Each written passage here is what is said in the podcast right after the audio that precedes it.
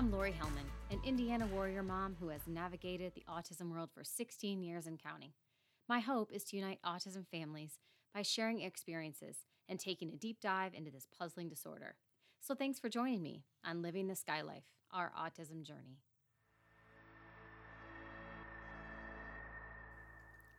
Having a child with special needs certainly impacts everyone in the family.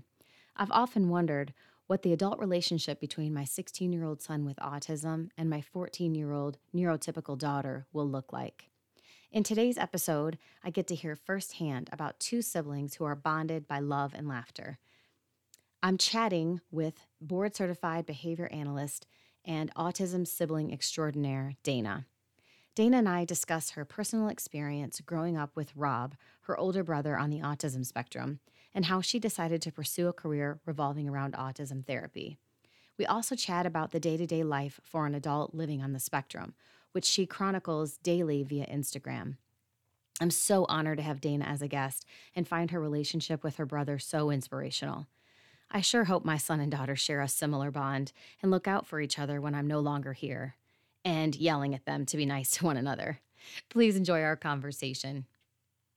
Thanks everyone for joining me today on the Living the Sky Life podcast. I have um, Dana with me today, who I found on Instagram, and I daily enjoy her posts about her brother Rob, who is on the spectrum, and he is her older brother. Um, she posts daily about all of the adventures that they go on throughout the day and all of her uh, care of Rob. So, um, Dana, welcome to the podcast. Thanks so much for agreeing to talk to me today. Hi, thank you so much for having me. Absolutely. Um, you know, one of the things that's most intriguing to me about your story um, is not only that you have an older brother, which is similar to my kids. Um, my son Skylar, who I talk about all the time, is um, mm-hmm. two years older than my daughter, and they're teenagers now. So I just, I'm always intrigued by siblings who have a totally different perspective than the parents that talk about their kids on the spectrum and everything that we go through as parents.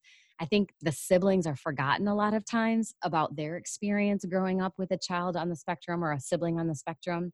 So, um, you know, I wondered if you could share a little bit about your childhood growing up with Rob and when you realized that he was a little bit different than you um, and had some different needs in the house sure.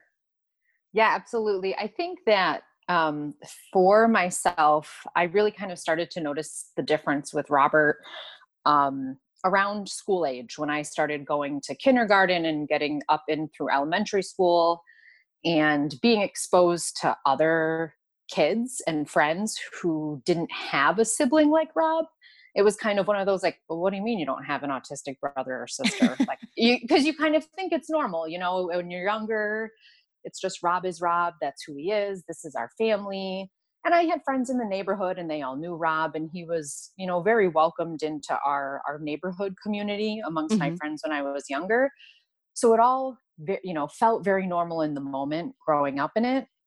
Like i said it was just getting into those older ages where you started to hear about you know siblings having different experiences together or you new friends who had an older brother that came up through the school and he's in the high school and i was in you know junior high with his younger sister and it, you kind of start to compare a little bit and you mm-hmm. realize mm-hmm. oh well you know my brother's older too but he's not in school he's homeschooled and he's with my mom all day and it was just you start to notice the differences Mm-hmm. Um, and I do just want to let you know, having teenage kids, the teenagers are rough for everyone, autism or not. so yes, they you know, are. it gets better. we get through it. um, but yeah, you know, it was that it was at school age where I really did start to notice um, a little bit more of a difference. I would say. Did he notice things that, like you getting your driver's license, that you could drive a car? Did he ever? Does he understand that that he can't do that or does he you just know, enjoy you driving him around I think he really just enjoys having a chauffeur every day. Mm-hmm, um, sure. no, but I don't think he, you know, function wise. I don't. I don't think that that's something he he understands. I mean, again, I can't really speak for him. I don't really sure. know exactly what he understands. Um, but it was he never you know engaged in any type of behaviors that would allow us to believe that this was something he noticed or something mm-hmm. he cared about. You know he was content with sesame street and disney movies and you know all of his favorite treats and i don't think he could have cared less about those typical you know life milestones. I don't think that that was something he recognized did you ever feel like I mean my daughter claims that she doesn't feel this way and and I take mm-hmm. her for for her word but um do you, did you ever feel like so much attention was focused on him and he needed your parents time and attention most of the day every day did you ever feel a little bit isolated and left out of some things or did you never really experience that I mean, absolutely. I definitely had moments where I felt like that, but I don't think it's it was anything outside of a of a typical sibling experience either. I think that anybody growing up with brothers and sisters is, are going to have those moments where they feel like some of the attention is taken away from them and being placed on another sibling. So I don't think, you know, for myself it never was, oh my god, because Robert has autism, you know, he's getting this attention. It was just like, oh great, you know, there's Rob again, like he's taking away mom and dad's attention. But it was never anything that I attributed to his autism, if that mm-hmm. makes sense. And you weren't um resentful um, of him, obviously. No. And then, like I said, you know, the teenagers are rough for everyone. So, of mm-hmm. course, I had moments where it was frustrating and I felt a little bit frustrated, like, oh, you know, we can't even all sit down through dinner because Rob has to get up and he needs help doing X, Y, and Z. You know, mm-hmm. small moments like that. But then yeah. kind of pulling it back in, big perspective, big picture. It, I never held on to any type of resentment. I never, you know, wanted to like run away and never hear about autism again. I, I, kind of did the opposite. Clearly, yes. So, well, yeah. Uh, yeah. Well, that makes me feel better as a as a mom and as a parent. You just always hope that you're doing everything the right way for both of your kids, all of your kids, if you have more than two. So um, that gives me some hope that I, that if she says that that's not how she feels either, then you know, hopefully she's never gonna grow up you know resentful and, and mad at me. Yeah. But um so as you mentioned you know you now autism is autism is pretty much your life and um working with rob nonstop now. Um so how did that all come to be? Mm-hmm. i know you you had told me before that you didn't venture off into college to get into the field of autism and, and therapies and things like that. So how did that right. all transpire yeah you know i wish i really kind of knew um it all just kind of seemed to fall together. I was I went to college. I, I double majored in math and psychology. In my senior year, I was kind of stuck and I didn't really know what direction I wanted to go in. Um, I didn't know which field I wanted to go in. I didn't know if I wanted to continue my education and jump right into a graduate program. Um, so, our the psychology department, I attended Hamilton College for my undergrad and the psychology department there had a very close relationship with the New England Center for Children, uh, which is a school based out in Massachusetts that specializes in autism education and research. And since I felt so indecisive, I was like, oh, maybe I'll just do this. Maybe I'll do this for a year. I'll see what happens. I'll get out there in the fields and, and see what I think about it. And it's like, you know, I grew up with autism. I was like, it's an autism teaching school. Like, I can do this. Mm-hmm. Um, so I ended up applying for a job there and I was accepted and I got there and I just got sucked into it. You know, you get you get pulled in and I was seeing the progress that all these kids were making. I was exposed to ABA um, and I just I felt like I learned so much about autism there that I just kept wanting to learn more and more and that's how I ended up in the master's program and eventually ended up getting my my board certification as a behavior analyst. Which is a huge process. Isn't that like a several year process? I really didn't realize until some of the bcbas that work with skylar you know just told me the test and all the things they go through the years of training um yeah it's, sit for your it's bcba pr- it's a pretty involved program mm-hmm. which is good it makes me feel good you know the people who oh, are yeah, working absolutely. with our kids are very very uh educated on all things autism and aba yes. so as long as they're a bcba mm-hmm. they have they have the certification and all of those requirements but anybody who just comes in and with a title of like an aba therapist mm-hmm. or RBTs. you know an aba teacher right rbts do have a little bit more of structured training but if they don't have that certification title then they don't necessarily have to have all of the experience just as a as a little fun side fact mm-hmm. Mm-hmm. well it's good for people to know when they're looking for programs yes. or therapists what you're looking for and you can understand it so you worked in a residential program first right out of the master's program or during the master's program yeah doing... during the master's program so i was working and going to school um, while I was out there. And I did, I worked in a residential program and I worked with kids. I was in the residential program for seven years while I was out there. And I worked with kids, the age range was 11 to 22, 21, 22. I worked on a couple different teams so that, like, you know, those teenage years. And then I worked with the older kids uh, who were aging out and graduating our programs and moving on to um, adult placements for a few years while I was out, the, out there as well. Was there varying um, degrees of the spectrum in the residential program? Were there kids that were pre-verbal, or was everybody verbal, or were there kids who were um, or teenagers that were um, pot not potty trained and things like that? I mean, did you see the gamut of everything? Uh, yeah, I saw. I saw it all. I oh saw it all. The the school, yeah, the school as a whole. Um, serves a very wide population and you know some of the teams they try to gear to students who behavior wise are similar but it doesn't always necessarily work out that way and you do end up working with a very wide range of students i worked with kids who were very vocal and would you could sit down and have a conversation with them like you and i are having right now mm-hmm. Um, but then I also worked with students, you know, similar to my brother, who had a very limited vocal repertoire, who could occasionally say a word or two and get their needs and, and wants met. Um, but then I also saw the opposite end of that, where I worked with kids who were coming in who didn't have any communication skills.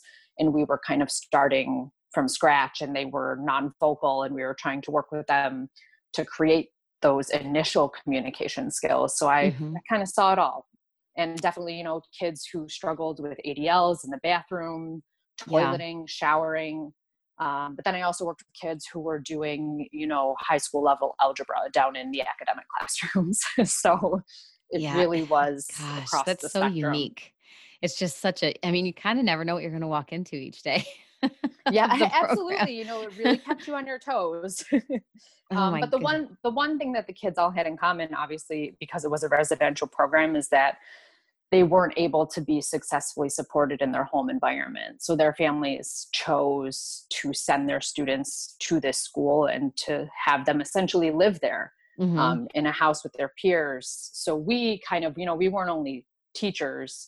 I mean, we did implement academic programming. All of the students we worked with were on IEPs.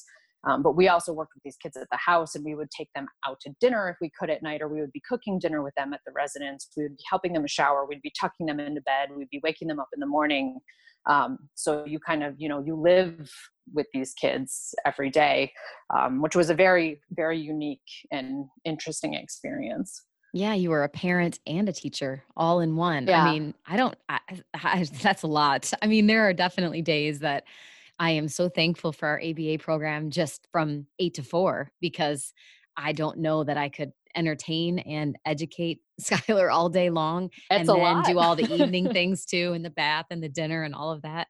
So it's nice to be able to have a facility that can teach him during the day and those type of things and then we pick up in the evening but doing mm-hmm. it 24 hours is is as a lot. You guys are to be commended because it takes the patience of a saint to be able to handle all of that. So is it a year long um program? I mean, do they live there year round? Yeah, year or? round. Gosh. So a lot of the students will will go home if if they're able to be mm-hmm. successful mm-hmm. at home, they'll go home for the holidays, you know, for a few days, but it is it is a year long program and we even would go to school, you know, throughout the summer um year round because I would imagine, I guess, if they did leave and go home, even for a short break, it could kind of, you know, cause them to regress a little bit on behaviors or whatever they were learning if they're taken out of that environment they're used to, and then absolutely you know, put into a home that they're not familiar with. For yeah well we would even see we would see like small we would see it in like small ways where you know a student would come back from home and right away they would be pretty demanding about the types of food that they wanted for dinner or the snacks that they wanted. And like oh well we know so and so had a fun weekend at home eating all of these fun snacks and food and now they're back here and they think that they're going to be able to kind of have access to all of the things that they had at home. And it's like we're sorry it's nine o'clock we can't go out and get mcdonald's right now like we have to wait. Um, yeah. so you know we would we would pick up on bits and pieces but it's it's typical you know you go home with your parents you're you're away from school your parents are going to spoil you. We all kind of understood that and it was a little bit you know mondays and were rough days for us when we had some kids that came back from the weekend um, but we understood and we kind of helped them work through it and once they got back into a routine everything kind of fell back into you know normalcy as as much as normalcy you know could mean for us mm-hmm. well then what led i guess there was seven years of time there which was a lot going to school and doing that also mm-hmm. and then you moved home and um, now you provide is it daily aba and just you know outings and everyday tasks i know you've posted before about taking him to the dentist and taking mm-hmm. him just to do his normal medical checkups and just different things um, so I know that you are providing care for Rob on a daily basis and, and teaching him too. What made you to just made you have the decision to come home and and kind of take on that role? Yeah, well, just um, you know, watching my my parents really struggle finding programming for Rob mm-hmm. past mm-hmm. the high school age. Um, you know, we had a hard time in the area just in general finding a program and there were pressure kind of put on my parents um, you know from from our service coordinators you know we need Rob in a program and my parents too had had jobs and things mm-hmm. that they mm-hmm. wanted to do um, so this pressure just kind of got got put on us and, and my parents ended up finding a day program that seemed okay. You know it was it was okay. It was something for him to do. It wasn't the most ideal program but it was at that point of of kind of desperation of of you know not having any other options. Um, and unfortunately it didn't work out very well for us. And and you know just as a disclaimer rob has a very sad part of his story um, where he was physically assaulted while he was at the day program by one of the program staff and when it you know i don't want to get into too many details i've kind of discussed it um, previously but essentially sure the staff did put his hands on Robert in a way that was so traumatizing that it affected Robert, and we had to pull him from the program. Mm-hmm. Um, and you know, Robert was diagnosed with PTSD and behaviorally regressed. Um, you know, significant regression in behavior. But um, what it boils down to at the program is that the staff weren't trained, and these right. the staff didn't understand Robert. They didn't know how to work with him Robert was trying to communicate and they couldn't really understand him. Mm-hmm. Um, and it just boiled down to that lack of education and lack of training on how to work with a non vocal autistic individual. So, unfortunately for us, um, that that happened in 2009, which I was still in college at the time. So that also was a driving factor for me once I did get into the autism field and see how ABA was helping these kids, mm-hmm. um, you know, that was a factor for me why I continued to stay at that job. And then ultimately, you know, I was there for that extended amount of time and nothing really got better at home with Robert. I mean, he he did gradually get a little bit better behaviorally. Mm-hmm. Um, but my parents still weren't able to find any programming for him. They weren't able to find competent staff to come in and work with him. And and it was just at this point where it was so much back and forth and the people that were coming in were almost you know doing more harm than good right because they didn't understand robert so it was always stressful for rob to try to get to learn somebody new and for them to not really understand him and then ultimately the staff would be there for a couple weeks or like a couple months and they would move on to something else mm-hmm. So it was just this constant cycle of of having staff not having staff having staff not having staff and I thought, you know, we were at this critical point where we really need to figure something out. We're all getting older, myself, Robert, my parents, you know, we're we're at this stage where we're all here and we're healthy and I have the education and I have the background. Mm-hmm. Um, and and I just felt that it was time, you know, for me to come home and, and really see what our best options are. You know, it's hard when you sit down and you try to do future planning and it's it's like, well, how far, you know, you have to plan the whole future. Mm-hmm. It's not just, you know, it's not like, oh, well, what are we looking at in the next five years? What are we looking at in the next 10 years? Those questions are important. But for an autistic individual who requires, you know, 24 hour care, mm-hmm. the bigger question is, what are we going to do for his lifetime? Um, and it was something that we hadn't really talked too much about. I think because we were still in recovery mode from the incident that happened at the adult placement um, that it was something we really hadn't talked about too much until I did move home two years ago. Until I kind of spurred the conversation of like, what are we really doing here? you know, mm-hmm. what is our plan going to be? I'm coming home. Let's figure this out. And in my mind, I thought that the least I could do would be to help Robert gain some skills that could at least help him be successful were he to go to a future placement somewhere else, you know, some type of day program or residential program. He needed help with communication skills. He needs help with his, you know, daily living skills, toileting, showering, um, kind of across across the board. He needed help with a lot of skills that adult placements are looking for independence in. So I wanted to kind of come back and work with him as much as I could, and then hopefully I can maybe try to find some staff in the area and help train them and help them work with Robert and pull back. Um, but that's something that, you know, my parents and I will discuss when we feel like Robert's in a good spot and we, you know, feel comfortable bringing somebody back in to try to work with him. Well, and when the, um, when your parents were advised to get him in some programming i guess he was you know post 21 22 when the traditional services end what i mean what did they have in mind did they give any suggestions because i feel like that's where we kind of are even though skylar's only 16 you know we know that he, he reminds me a lot of rob just mm-hmm. in the mm-hmm. videos and all of those things he requires the same amount of care rob does and i just kind of you know project the future and and watch Rob and I think that's that's going to be Skylar that's the same scenario that we're in and mm-hmm. nobody has any suggestions there aren't many programs that he can go to during the day um I mean they're not going to just put a bunch of people in adults in a van and take them to the zoo every day or just you know there's just not a service mm-hmm. that provides outings so I mean, that's great that they made that suggestion to your parents and there was a lot of pressure on them but what solutions did they provide to be able to you know give you guys some alternatives? Because obviously this one you know company that you found was not mm-hmm. equipped to to really be doing the services that they were providing.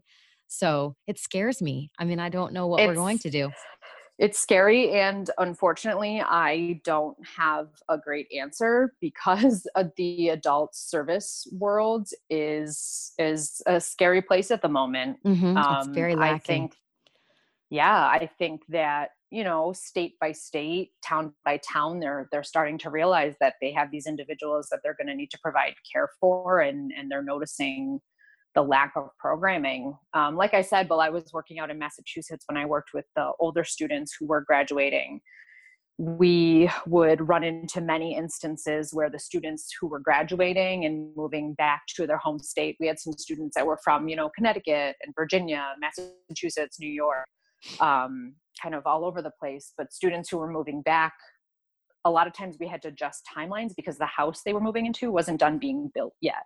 Mm it was brand new programming brand new staff and and you know you kind of run the gamut. You don't you don't know what you're going to get when you have such a new program. Um, and it's hard because the the training for the staff that work in these adult placement type settings isn't great because the pay isn't great. Right. That's it's, for it's sure. a, it's yes. a funding issue um, you know currently i'm working i'm working as robert's community habilitation staff. Um, and you know it's it's tough. It's tough to find people who want to do this work because it is hard it is tough you know especially working with a, a non-vocal adult who can be difficult to communicate with who can be aggressive who needs help in the bathroom. Mm-hmm. you know this isn't a field that's for everyone and especially when you know the pay rate isn't great you know what's mm-hmm. what's the incentive? There's there's no incentive for for the staff to to really kind of care for these individuals unless they themselves are naturally like caring people. Um, so it's it's tricky and it's scary and uh, it's it's a conversation i think that people need to keep having um, because i think that there there are a lot of changes that need to be made in this area for absolutely. you know and it's it's frightening because a lot of i think you mentioned too a lot of the places the facilities like that would if we just got to the point where we were too old and just not able to care mm-hmm. for him anymore um those facilities most often require that you're toileting you can to- do toileting on your own and shower on your own and you know you need minimal help they wouldn't yes. necessarily take someone who's still in you know adult depends or you know needs to have help with their feeding and they can't make any of the food themselves and it just it scares me that mm-hmm. of course anyone would think no one's going to love your child and care for your child even as an adult like you can and like family can right but you just run you know you run out of family at a certain point there's you just, do everybody's too old and there's just nothing that can be done so it's oh yeah. Oh my gosh, we're going to build a village and have our really, little... really though. You know, I think even there are instances. There are there are um, you know examples of little communities that are being built kind of in that vein for that reason. Mm-hmm. Um, which I I do think that that's a very you know great alternative. But again, you know, it's it comes down to money and mm-hmm. resources mm-hmm. and and it's it's hard and it's not something that everybody is going to be able to have access to you know like my brother is older your son is older um, by the time we see a lot of these programs get up and running you know our our guys are going to be are going to be up there. Mm-hmm. um, and so are we. yeah exactly and who knows where we will be. Yeah um, but yeah it's it's definitely definitely a scary world I just think the more talking we all do and, you know, the support that we continue to loudly pronounce that they need, yes. you know, I mean, that's, that's what it's going to take because I think people just forget that little kids that are four and five being diagnosed grow up eventually mm-hmm. and they don't all yes. just become, you know, mainstreamed into school and everything is, is better than it was. Some right. people stay exactly where they were when they were five years old and you know we can't forget about them so yeah um, and i um well like you're right they don't they don't grow out of autism like autism doesn't magically go away on their 18th birthday you know and it's i don't know why that that seems to be the mentality mm-hmm. you know at the moment but like you said i think the more we talk about it and the more we keep being loud advocates you know hopefully the future will look a little brighter for sure well what is a typical day for you and Rob? Like, what is the routine? Does he have a routine? Or I know you you told me before his, his sleep kind of dictates how things are going to go if he stays yeah, up all night. He's a, he's a funny guy. Um, as routine oriented as he can be, every day is different. Um, I kind of never know what I'm walking into, eh, you know, when I'm going to get to the house, unless my mom has texted me before I get there to give me a heads up. Um, but every day is different he he has little routines and, and preferred activities that he does like to engage in. Right now he's in a in a little routine where at some point during his awake hours he likes to go on the computer and watch youtube videos. He'll you know eat a couple meals. He'll want to watch a movie. He likes to look up a lot of different items on his ipad and he'll make some lists with my mom. Um, and my mom's yeah yeah. My mom's also pretty great too. She'll try to engage him in a lot of activities around the house. So she'll try to have him help with chores when he's kind of around and not stuck in one of his little routines. Um, she'll try to get him to read a book, kind of look at the the calendar, talk about the days of the week. She tries to engage him too in as much, you know, academic based uh, programming as as we realistically can. Um, but he kind of is set in his little ways, and he does his little things. Some days he'll want to go out, some days he won't. Um, so it's you know every every day is different. We try to build in as much structure and routine as we can. You know, we try to have him you know brush his teeth every day. We try to have him wash his face every day. We try to have him take a shower every day. Although lately he's really been into bubble baths. He does not want to shower. he wants to take. That's a, a little bit of luxury. Bath. That's there's nothing wrong with that. yeah, right. He's had a hard day too. Yeah, right.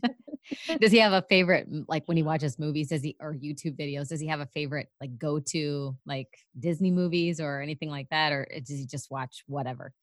He definitely is a classic Disney guy. He wants Aw. nothing to do with like new Pixar movies. He, you know, he's like a Cinderella, Snow White. He's an animated Disney guy. Um, I know I've tried to break him into some of the newer movies, but he just doesn't want to hear it. no um, Frozen for him, huh? No, no Frozen for him. it's good songs though. I'm sure he It likes music. is. oh my gosh, yes, he does. Absolutely. And that's the other thing too. He loves music. Um, but a lot of times he'll only want to listen to music um, in the car when we go out. He's got a giant CD collection that he'll like pick one from um, and we'll listen there. But every once in a while, he does get into watching some music videos on YouTube. And I think it was a couple weeks ago, he had been on a really good sleep schedule. He was, a, you know, pretty standard bedtime, pretty standard awake time. He was, you know, awake during sunlight hours.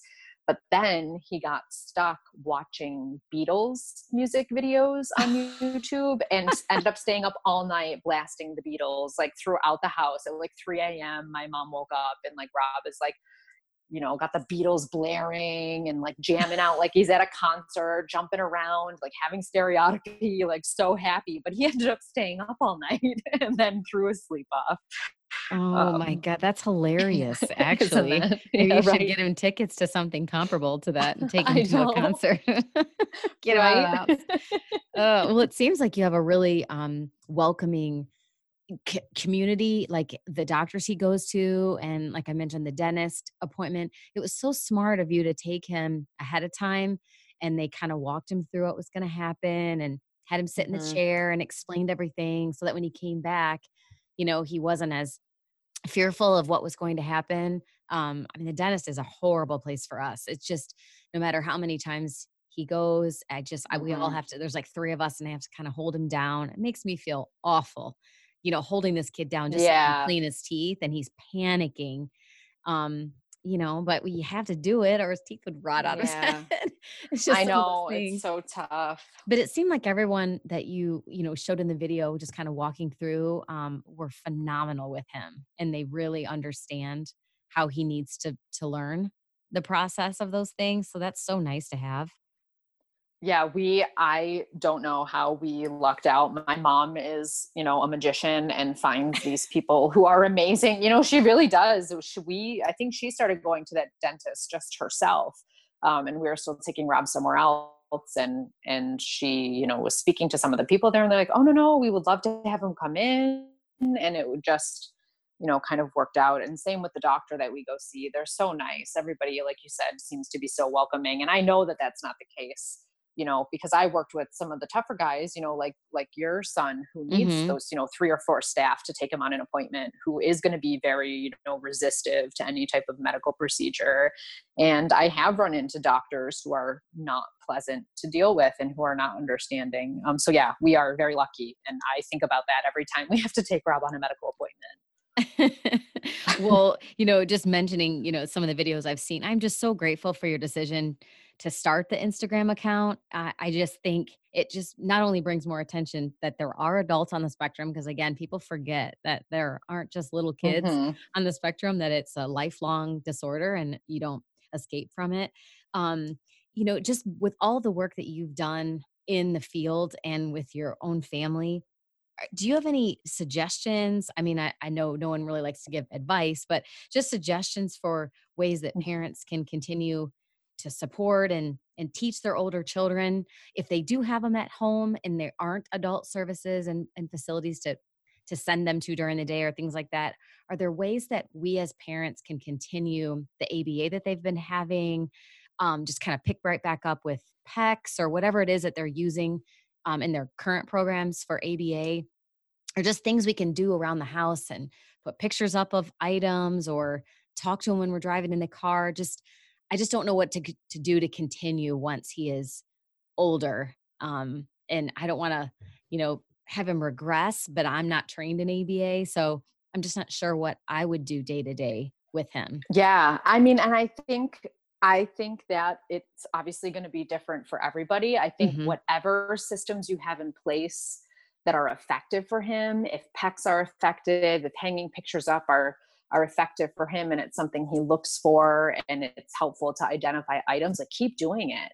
Mm-hmm. You know, mm-hmm. ask ask your ABA providers. A lot of times, you know, behavior analysts should provide parent training if that's something you want and that's something you're you need um, ask for it because they should provide it a lot of times it'll be part of your package um, in terms of the services that they provide you um, they will provide certain number of hours of in-home services. Um, so if you're fortunate enough to have somebody that you know is willing to do that take full advantage of it. Um, but i think just in general i think trying to promote as much independence as possible eh, mm-hmm. whatever that means you know for for families you know i know that it's it's hard and i've seen it with my mom and it's something that we've kind of had some conversations about it's so hard because you you guys are the parents you're in these caregiver roles and you you want your your sons or daughters to you know feel loved and taken care of and a lot of times that's shown by doing things for us mm-hmm. um, my mm-hmm. mom still does it to me she heated me up a plate for lunch the other day you know kind of without me asking. She's like no no no don't get up i'll get it. You know, it's just like it's such a mom thing to do. Um, but i think for you know these these guys who are on the spectrum it's it's hard but it's important to take a step back and to say okay like i can i should let robert throw that out by himself. I should let him walk over to the garbage open it up put it in shut the shut the lid and walk away. I should teach him how to push the button on the microwave you know to heat up his rice. All of these minor things that seem so natural mm-hmm. um, are important because like you said you you get into these the adult service world and there's all of these skills that they want these individuals to be independent in. Um, and a lot of them are difficult to tackle. It's hard to tackle you know bathroom toileting issues. It's it's hard to tackle you know communication issues but the more independence we can instill um the better. And you know it makes it makes these guys feel good too. You know mm-hmm. rob is is I can tell has become a lot more comfortable in his home environment. And it's because he's been forced to interact and do things in the environment that he wasn't used to doing. Um, you know, he is fully confident and will walk right over to you and take that bag of chips out of your hand and put it back on the shelf. you know, he's like, nope, you're I done. think you're done. These are mine. I want to eat them later. I'm going to put them back. Whereas before, you know, it might have been a back and forth and he might have got upset and you wouldn't have really understood why um, but i think you know the more you push for that independence however you can mm-hmm. um, is is extremely important um, was he resistant when you came home initially because he has been doing things the same way for all these years he kind of has your parents wrapped around his finger i'm sure and so yes. you come in and you're like okay no this is how we're gonna did you ease into it or did you kind of just I, wait and observe and see how it was going to go and then kind of create a plan?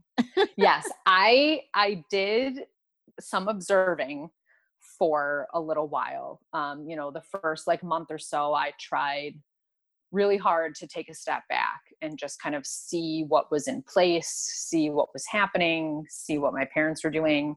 Um, there were certain things that I kind of stepped in and and dealt with right away that were important whether it was you know a safety concern um, because he can be aggressive and i know it's not something that i really show on instagram mm-hmm. and it's not something I, I really intend to show um, and it really honestly now doesn't happen very often um, but the first six months that i was home were pretty rough um, rob and i got into some type of you know a, aggressive scuffle almost on a daily basis. And mm-hmm. a lot of it was due to denied access and being told no or being told to wait. Um, you know, just those little things that yeah. it was, you know, mom would do it on the drop of the dime. Um, but it was something that that it was it was hard to pick your battles. Sure. Oh yeah. Um, I can feel that now. I mean, I, I can yeah, relate. Right. You know, and it's it's hard and I tried my best to really focus on on behaviors that would be extremely you know restrictive for him were he to go into an adult placement. So, you know, the constant demands and getting things right away, you know, asking for a soda and having it right there. He would, you know, come up with this list of things he wanted from the store, and my dad would go out to the store and get those things right away. So it was just these, yeah. Well, you guys know it's it's hard. It's, we it's call him. Prince Prince Skylar around here because he pretty much dictates everything we do and when. Yeah, So, and that's we're guilty. that's. Robert. That mhm. it's okay. I you know I know a lot of autism families who who are because that's just how you guys have. It's how we've learned to live, um, and it's how my family lived. You know, until I went and and educated myself in the field. And if I hadn't, you know, I'm sure we would still be giving in and doing the same things. If I didn't have the education in the background that I have, I wouldn't know how to help Robert um, the Mhm. way that he needed to be helped. Um, but yeah, so we we definitely had a rough go, and and I don't think it's again, I don't really think it's anything out of the ordinary. We were siblings who had been separated for you know seven years. Throughout those seven years, I would pop home for a holiday here or there, but it was never an extensive amount of time. Um, so it just took us a long time to get reacquainted and to reestablish our relationship. Um, and I think it took the minute I knew we were okay. I, it was about a year, I think, after I had moved home. Robert started to independently use my name, um, and that's when I knew I was like, okay, we're good. He would start asking for me. He would start making me lists of items. He would, you know, talk about going to all these places, ride in the car with Dana. Um, so that's when I knew I kind of Aw. was like, okay, we're there. You know, we got it. But it took a long time. It took him a whole year to really, I think, kind of get used to the fact that I was sticking around. I was going to be here. We were going to be working through things together, and to really kind of reestablish like our relationship as siblings and as myself as like a clinician almost in a sense. Mm-hmm.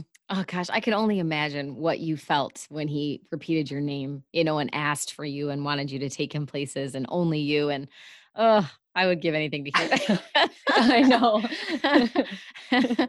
oh my goodness. Well, I mean, and they're so intelligent. And and that's something I think people miss too is he knew exactly. He was just pressing, you know, as far as he could go to see how long it was going to take you to just give up and stop coming by oh, there and absolutely. messing up his system that he had perfectly in place with your parents and you were messing Mhm. that up. So, you know, he was just kind of pushing your buttons. And I mean, I think Oh, that's where we as parents, you know, struggle or anyone in families struggle when our behavioral therapist will show up or whatever, you know, Skylar will continue some of the behaviors, but not as much as when they're not here. And then Mhm. he will not wait for anything and he'll just open and close, slam the microwave millions of Mhm. times until his dinner is ready. And you just can only take so much. You know, the noise know. is like, I'm like, I'm coming, I'm coming, I'm coming. It's like I'm his servant, but it's just Oh, that want that the is noise to mom. stop. That's my mom 100%. Rob is very different when I'm home than when I'm not Mhm. home. Yep. They yeah, but definitely know what to do.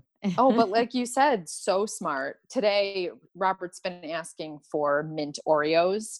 Oh. Um, and so I tried to be clever and buy, you know, he's a big guy. We try to watch his weight. He does like to eat, you know, snacky, unhealthy foods. So I tried to buy him a pack of Oreo thins. They make the mint Yeah. Oreo Yep. thins. and I got home and he looked at the package and he like accepted it at first and like set it on the counter where he usually keeps them. And then he walked back over to it and looked at it again and brought it back over to me and told me bye and told me to, he, he So said, that means take it out of here." Coat. Yeah. And then he went and he searched on Google and he found the package of regular stuffed Oreos. And he's looking at the outside and he started calling them double mint cream Oreos because he wanted the double the filling. And then he's like naming all of the different items that's on the package. So he was calling it Nabisco, double mint cream, green Wow. Oreos. Yeah, he was like picking out all the little pieces because he's like, how do I communicate to her that I don't want these stupid thin Oreos? I don't want to eat these. I want the normal Oreos. Um, so, like you said, so smart, picks up on so many things that you know you might not think they pick up on. Mhm. Um, but when you take a step back and you really kind of look at big picture like oh my gosh like so yeah. too smart sometimes too smart. I know i'm like are you playing me? Because i mean, right it's ridiculous and i'm falling right into the trap.